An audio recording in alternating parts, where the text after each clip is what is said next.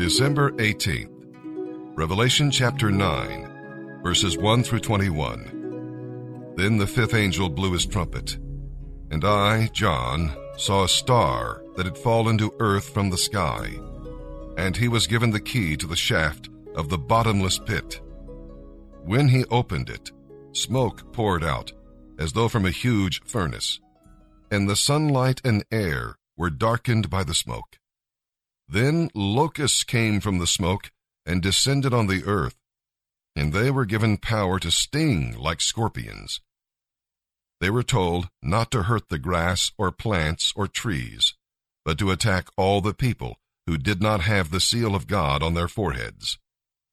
They were told not to kill them, but to torture them for five months with agony like the pain of scorpion stings. In those days, people will seek death but will not find it. They will long to die, but death will flee away.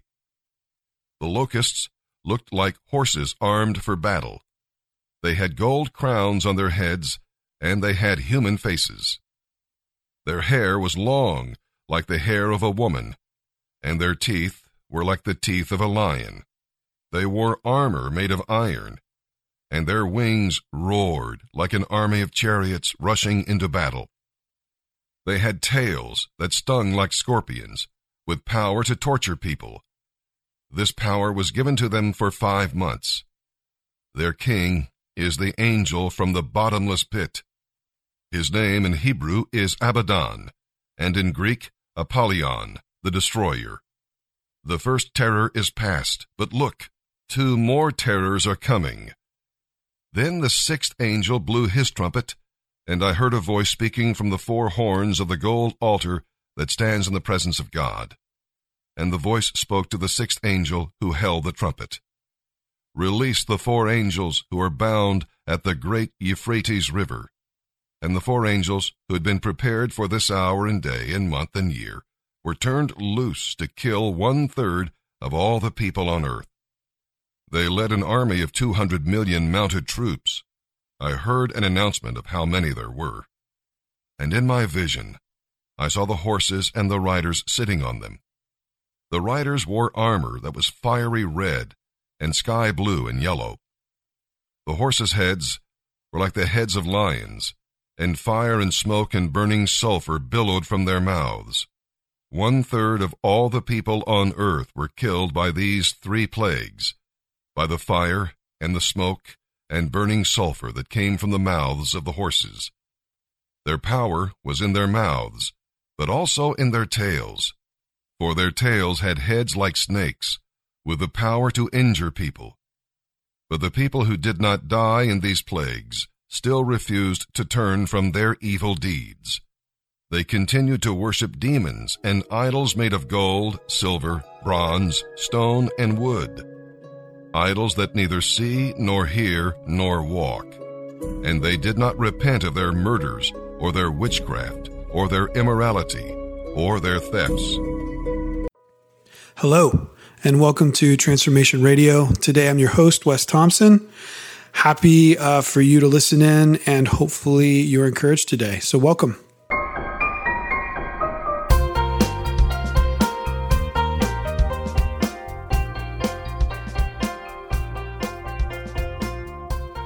Well, again, welcome to Transformation Radio.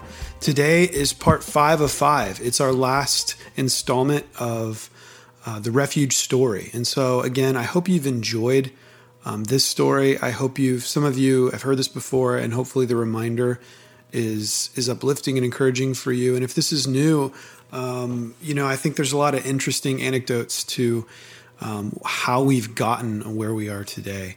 And so um, we're working on many more conversations to share with you. And um, I hope you're well and I hope you enjoy.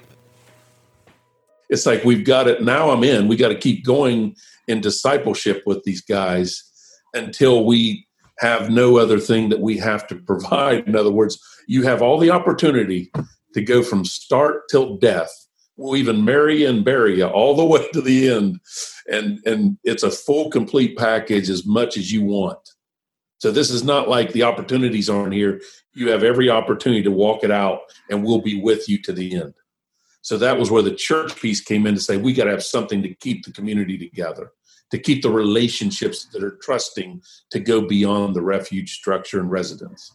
That mm-hmm. was the that was the need, and of course that's when you were approached. And quite frankly, as you remember, Wes, that that really came from our board member Bob had sensed that maybe we should ask you and I just didn't think that was even on your radar. I didn't know where that was, but I well, it I wasn't.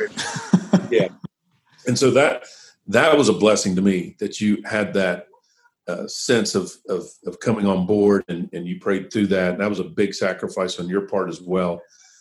And so that's kind of how all that all that came about. So just wanting to have that that continued community, the opportunity for continued community for the men and now the women um, post time in the refuge and yes. so it really so so it's yeah so refuge church 2013 merged with veritas 2015 um, really the dna of that um, and i know that you know this past season's been challenging with covid and it was challenging navigating not only pastoring the men and women but then their families and then just people just community people that you know and we started in grove city and we moved you know we can talk about that in a further time but then ending up um, at the building that, that it's in. But just the dna was we want to have a place. This is this is this is the refuge men's church. Like that's what the vision was in 2013 um, Uh-huh. and a big piece to it wes in the vision was isaiah 61 i was following those scriptures pretty intently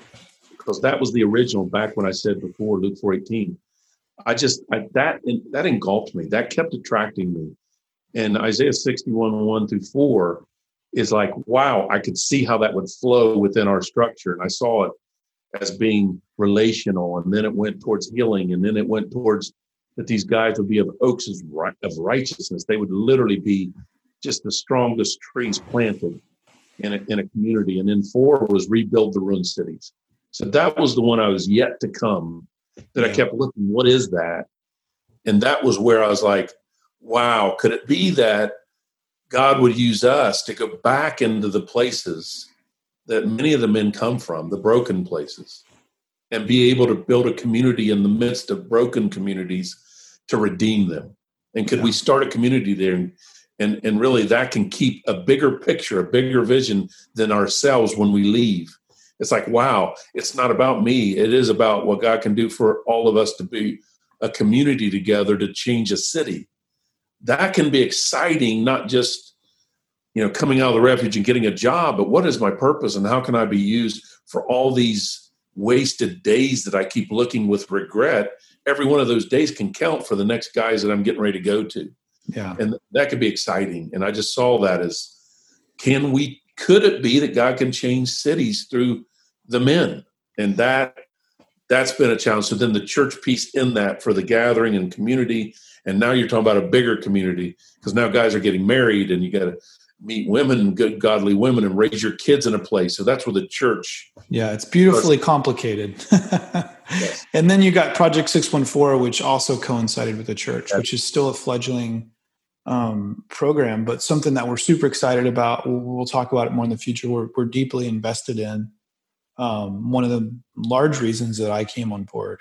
Um, this vision of not only creating a, um, a faith community that gathers every week and that that is accountable and is rooted in a neighborhood, but also this Project 614 that really is about living and existing within uh, Franklinton and Hilltop to see that those those that, that that kind of renewal of a city that that you talked about in Isaiah 61:4, which is where Project 614 comes from. And just this idea, yeah, those first four verses, just this image of, of from ashes to beauty, just that God restores not only broken people but broken places and broken communities, and and how what a tangible way to be used to um, to you know for for the men and women who feel called and led to um, to allow their story to help others people's stories in in a actual place. So that's exciting.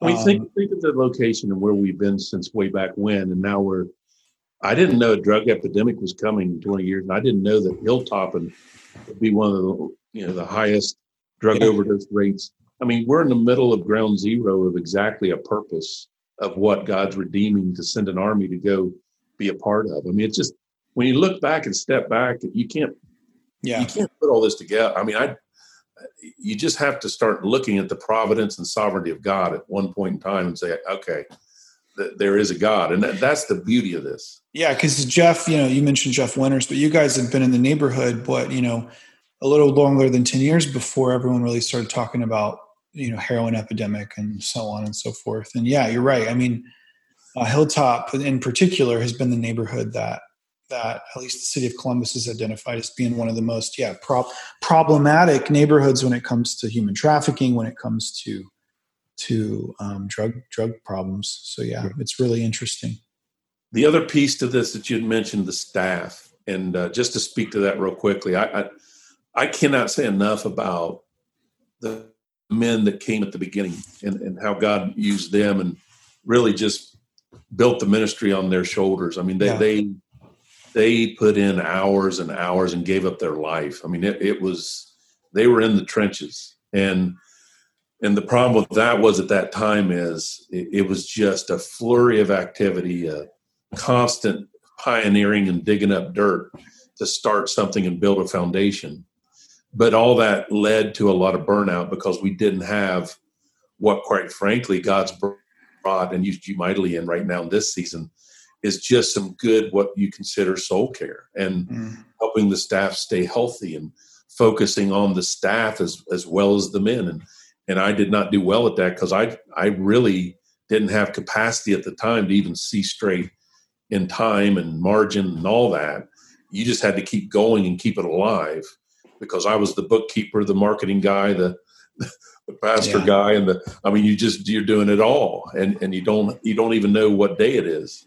So how we got through that's only the grace of God to even get where we are today. And I, I got a feeling it's going to be the same forever.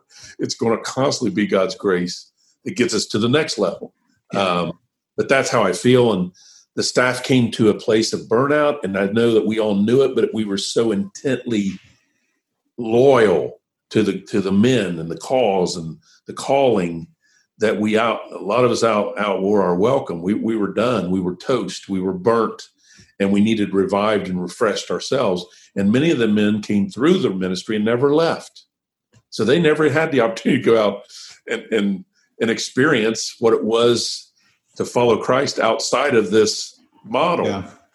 And so they've been there 10 years uh, without really testing their wings and flying and, and going outside the ministry. One of them just the other day, I've got to call him back, but Brad Morton called me. So there's still connection there with guys from way back That's when. Great.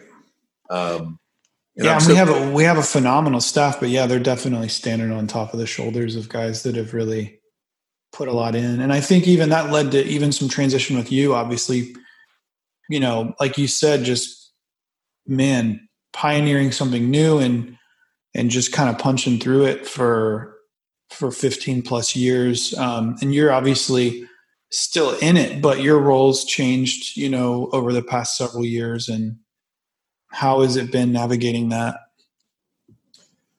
That's been uh, quite difficult, actually, with with coming out of what I would consider burnout. I mean, you're just you're you're you're wondering, you know. I mean, I was a little jaded. It, it really got to where the, I'd hear the men talk about how bad phase one was, and I've been here three weeks now, and I just want I just wanted to cringe because I I was like, dude, I've been here 17 years. I can't leave. And I, you know, it's like, you're talking about three weeks and I've been here 17 years. I'm very hit you. You know, you don't understand. I the same thing you're going through, I go through. I mean, all staff battles uh, the thoughts of I, I want to get out of here. This is too much. I can't I can't take it anymore. This guy drives me crazy. You know, that's real. Yeah. And I'd been through all that and felt that, wanted to leave that and needed some R and R. I needed a breath of fresh air. And uh, so leaving for a season, meaning not leaving the ministry, but leaving the position and then you coming in and then the next piece that we've been led to of course go towards where god wants to go is expansion which is you know taking taking what we have here and serving others that are called to do it elsewhere. So that's that next season. And my journey in that is it's brought me new passion new excitement. So that's where the majority of my focus is now is is can the discipleship model that god has established here can that go out? And can we serve others to help multiply disciples in other places? And uh, as we go towards changing a city as we change within ourselves can we change other cities for christ? I mean that's exciting to where yeah. now you're now you're yeah and that kind of goes into what was going to be kind of a two part last question is just kind of how would you define where we're at now? Um, what's the next season look like? What do you look forward to? Um, is that is that how you would summarize it or or or what do you yeah is there anything else you would add to that just in regards to before that transition or vision forward? Yeah just how would you define kind of the point we're at now? Because we've kind of talked about where we've been but just what's now and then what what do you see the future look like? Now is incredible because number one um, we have been uh, we've really fallen onto something in discipleship and, and biblically of um, you know second timothy 2 2 of disciples making disciples making disciples. I mean the incredible coordinators and the incredible directors and and the staff and support and all the people god sent us. It's just right now it feels just so at peace and so right on with it's there's a glue to what's happening now in unity. It's like everybody's in the right place with the right gift at the right time and there's nothing more sweet than that. You you want to hang out there if you can for, for a while. And it's like to think what's next. It's almost like, can we just, and we've been able to do some of that, is just chill together, know one another, go deeper. And that's really your part, Wes, and what you've been bringing health wise. And, and I'm just so excited about who brought, God has brought us right now and just their hearts. And everybody's in in the heart. They're in on their calling. It's not a job. It's not just something to do. Everybody's both feet. And I don't I don't think there's anything better to be a part of than people that are called, not hired. Um, and that's what I'm just so excited about our current state. So it's we love one another. We need to model what we're expecting and what Lord does in our community with the men. We got to be doing it at all levels. And that I believe is happening. And I believe that's our model. And the biggest part for where we're going next has to do with where we are now because we're we can't replicate uh, things that that aren't excellent. So so our current state now has got to continue to be what's producing fruit and disciples, so we can then glean from that and send it out. And then sending leaders out right now is huge. Just getting our coordinators in a, in a position to give them opportunities to to take what's in them here to take it somewhere else. That's our that's our secret formula of what's to come. So just to see where the coordinators have come from in the last six years and to watch the growth and maturity and the health and just the love that they have for God and for, for one another. It's, it's been incredible to see the transition and the depth, the more depth even in staff. And again, it's not to say that who we had before wasn't, it's just seasons uh, from glory to glory to glory. You just keep going deeper and deeper, and that's the way it should be. Um, even in in families you know the father wants more for his son and the son should be able to go farther than the father if if he's been given things equipped things and resourced and and that's just what i've seen. It's it's yeah. really going to new generations right now. Um, the other piece right now is i didn't know we had I, i've been outward external meaning connecting the refuge to to places in a long time because we really went towards the marketplace and so going to churches and all that stopped a long time ago to the degree we were doing it. And in the last three years, currently, I've been able to go out and I was pretty amazed by kind of the street cred of the refuge on the street. I'm hearing a lot of people that are looking to us as a premier place of what God's doing in, in the faith community. Um, secular community, I don't know if we're out there as much. I know that we are, but I know the faith community, I'm, I'm hearing that. So currently, we're looked at as a credible place that is fruitful, that glorifies God, that's biblically based, and, and most importantly, that produces results that that are better than anything out there what you would consider a different approach. So that's kind of where we are currently in the view of others externally, which provides us with some amazing opportunities to come because then people want to be a part of that bigger picture of where we're going next. So we are positioned right now like I've never, of course, first of all, didn't have time to see it when you're in the weeds of it. But since I've got my head out of it, I'm like, whoa, I, I didn't know we were positioned like we are till I started hearing others tell me what we are. Mm. They're telling me more about us than I'm telling them which is interesting because we haven't been out there in my my opinion in my mind. I haven't been out there going crazy sharing about us. But all the guys again that leave here go talk. And that starts to to multiply over the years. Um, so no we are in a great state right now for what's to come. And i'm very very humbled by it excited by it and uh, quite frankly to be honest a little nervous by it because it just means um, you know just just a, a, a, new level that again we have to trust god and and by his grace and by our faith to believe in him that's what's going to take us there.